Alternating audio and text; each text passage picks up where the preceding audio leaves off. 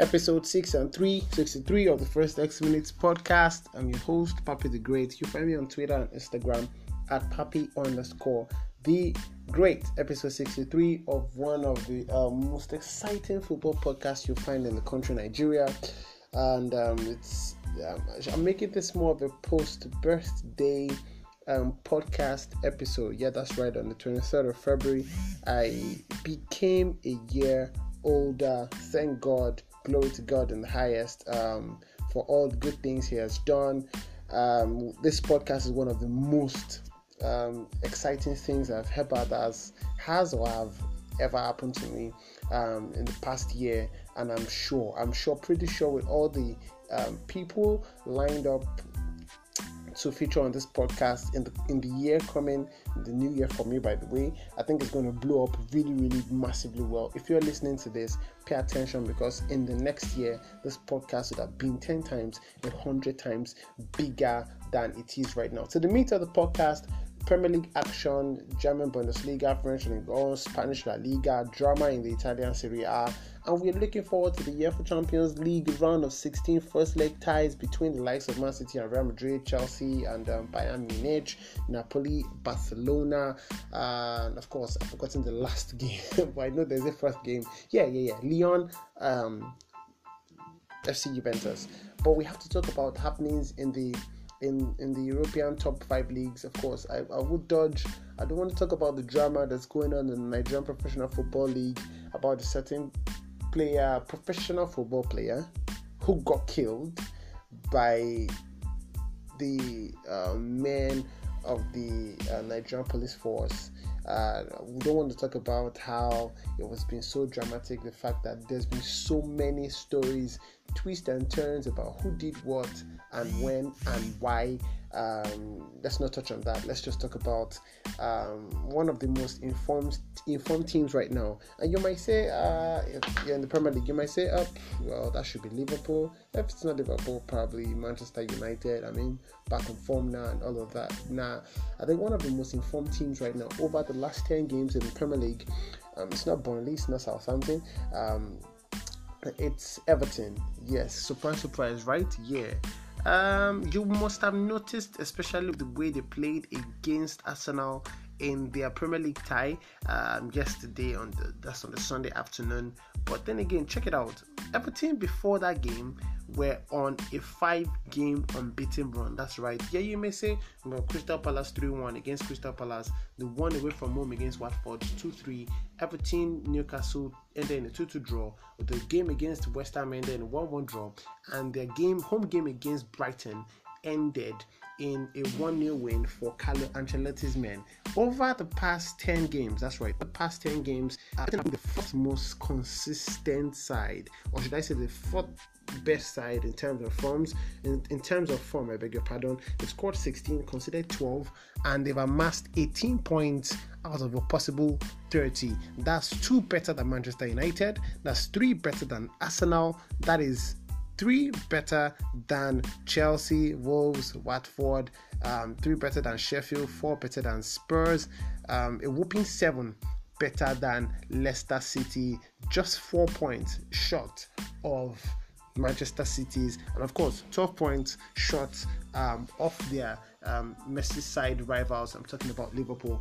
And in the game against Arsenal, well, it was evident they did, they tried all their best, but um, the Arsenal that showed up on Sunday against Everton was just a massive, massive side, hungry for more, wanted to get the goals, wanted to make sure that they would not end that game with a loss. Went all the way and, of course, got that goal that helped them to win the match 3 2. Despite that loss, Everton are doing well for themselves. They're 11th in the league right now, not the best of positions that you would require you would want your side to be in the Premier League. But check this the past in their own past 10 games in I think they've done well for themselves. I just mentioned their last five games in the Premier League. In the FA Cup, they lost to Everton. Um, the four Premier League games before the FA Cup clash, they won twice, they drew just once, and they lost to Manchester City. In that game, they in that four-game run, they defeated Newcastle, they defeated Burnley, and they held Arsenal to a 0-0 draw. Um, just before that four-game run, they faced Manchester United and Chelsea, and they did not lose. Manchester United, Everton ended in a 1 1 draw. Everton Chelsea ended in a 3 1 win for Everton. Well, I'm talking about games against the big sides right now because as we speak, Everton are going into match a very furnace match, a match that's going to be hot as hell, a match that's going to start like. Uh, a plate of fire. Why? Because on the 1st of March, they will face Manchester United. On the 8th of March, they will face Chelsea. On the 16th of March, they will welcome Liverpool in the Merseyside, the second or well, the third, considering their clash in the FA Cup, uh, Merseyside derby of the weekend. Not sure what Manch- uh, Carlo uh, or Maestro Carlo Ancelotti has put in the waters at Everton, but if they're the fourth best side in the Premier League right now over the past 10 games, then they've got something good going for themselves. They are currently ranked 11th in the Premier League standings right now. If I'm mistaken, I think I mentioned that earlier. Yes, 11th, just one point shy of Burnley and Arsenal, three points shy of Wolves four shy of Sheffield United and Spurs, five shy of Manchester United. And um, let me see, is that eight? Yeah, eight points shy of Chelsea. Uh, looks like looks pretty much looks pretty much as if they still have a chance to nick a spot in the Europa League. Yeah, there's Sheffield United, of course, there's Arsenal, there's Chelsea, all these other top top sides who will be vying for a place also um, in Europe, whether it is the Champions League or the Europa League. For all of Southampton's wonderful performance, it's fun to see that they are four, two points shy of Everton in 12th place. Carlo Ancelotti, I think, is doing well, has been doing well. What should I say? He has been doing well for this side. It remains to be seen how well they will finish their season. More importantly, it remains to be seen how they will handle the next three games. I mean, they host Manchester United, they travel to Stamford Bridge to face Chelsea, and then they host Liverpool. If they can get, they can sneak their way through that game, um, that run of games and end it without a defeat, that would be a massive, massive advantage. Because what that would mean is that they would have nicked points off the well, two of the three sides that they are contending with, I mean, a draw against Chelsea will mean they are closer to Chelsea, they move closer to Chelsea, or they stop Chelsea's climb up further the table and they stop Chelsea creating a gap between the Blues of London and the Blues of the of, of the Merseyside in Liverpool. Um, if they get some points off Manchester United, that means they can possibly win it will be great. A, a, win will be great. They close the gap against Manchester United. They climb further higher up the table. Might even tramp upon um, trample upon Arsenal on that on the way um, up further the table if they get a win against Manchester United and Arsenal. No thanks to their inconsistencies. Well, inconsistent season they've had so far, drop points. I'm not wishing any team bad, but you look at everything again and again and again and say, get the 11th right now. Yeah, they're not the kind of side that you'd usually go on and on and on to talk about, especially in the Premier League. I mean, after Liverpool, Chelsea, Manchester United, Manchester City, and all of that, everybody is just like, okay, let's move on to the Champions League or something bigger. But Everton right now is a big deal. Um, I think they've done well for themselves in the Premier League. It's just two losses in the last 10 games. I want to confirm that now. Just two losses in the last 10 games in the Premier League. 1, 2, 3, 4, 5, 6, 7, 8, 9, 10. Yeah, two losses. And those two losses came against Manchester City and against Everton, uh, against Arsenal, I beg your pardon. I think they're doing well for themselves.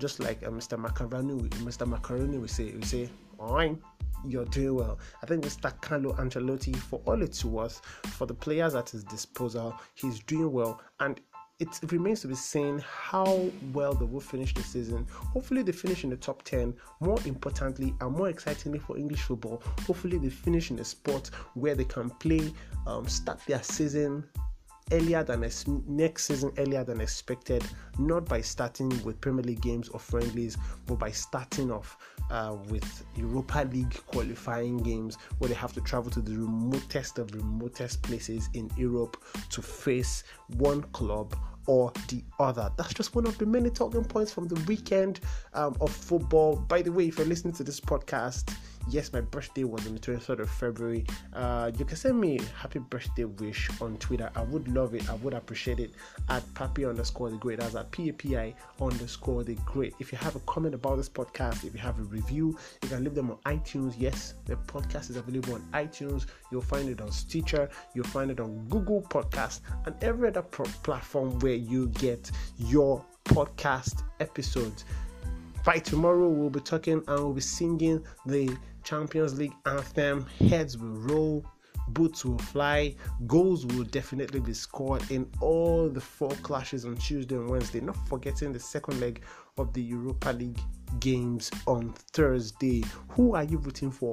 Which teams are you backing? I mean, I, I look at the I, I look at the weekend and going forward, I'm just thinking if Manchester City get a penalty probably in the game against um, Real Madrid, who is the penalty taker? Who is City's designated penalty taker? Riyad Mahrez has lost the penalty kick this season. Kun Aguero lost one against Leicester City yesterday. Was it yesterday or Thursday? I really can't remember. It was on Saturday, yes. Gabriel Jesus has lost a penalty this season. Ilkay Gundogan has also lost a penalty this season. So, who is Pep Guardiola's penalty taker this season. It, has been switching from place, player to player, player to player, and all of them seem to be missing the spot kicks. And fans are calling out, well, Kevin De Bruyne is still in the squad, right? I mean, for all those pinpoint passes, pinpoint assists, surely it should be good from just six yards away from con- uh, converting a spot kick. What do you think? What do you think about everything that happened weekend? Um, Messi scoring four goals, Lazio inching closer and making sure that the Serie A title becomes a three horse race. What do you think about this 63rd episode of the First X Minutes podcast that you have just listened to? Leave me a comment on Twitter, send me a message, reach out to me on Twitter. I would, I'm dying to listen, I'm dying to hear from you. Your comments, suggestions, what you think. If you think you want to feature on this podcast, I could interview you. We could talk about your favorite club, we could talk about what is paining you. Let me use the Nigerian English. What's paining you inside your chest, inside of the inside of your chest. We could talk about that, record it, and of course, we share a conversation with the world.